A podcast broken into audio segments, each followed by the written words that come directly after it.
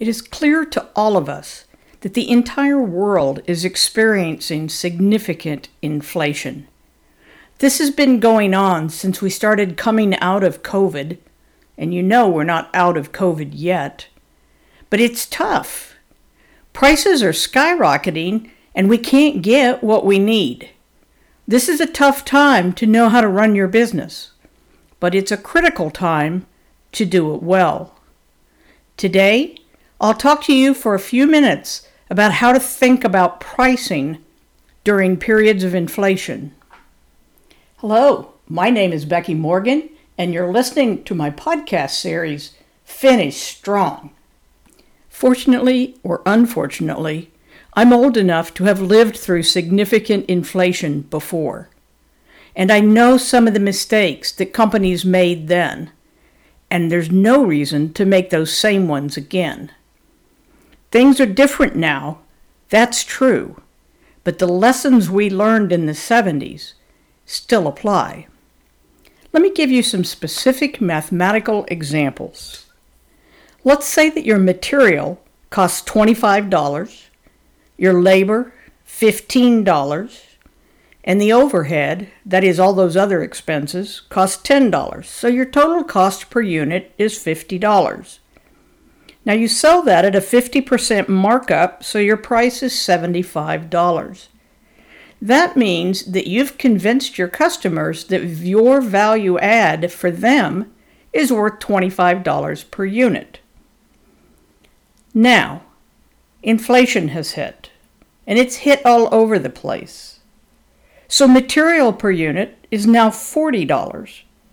Labor is up to 20.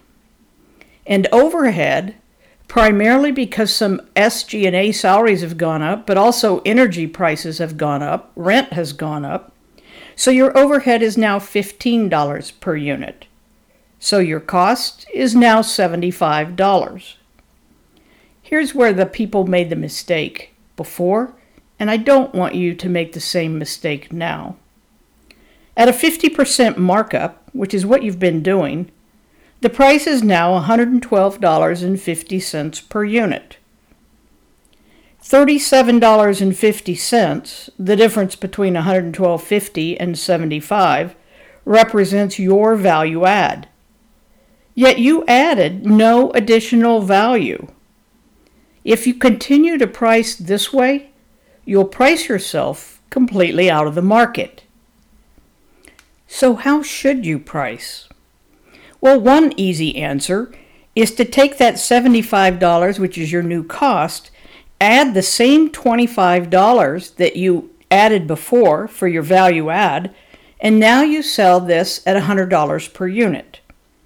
And that makes sense. You've kept your value add markup at the same level. Now, here's where it gets a little tricky. Your cash flow has been negatively impacted by these rises in price. You're having to pay people, pay material, pay utility bills at the same time you always did, only pay more. And your customers, some of them are starting to stretch out payment terms. So they're going to give you that $25 maybe net 180 instead of the net 30 you agreed to.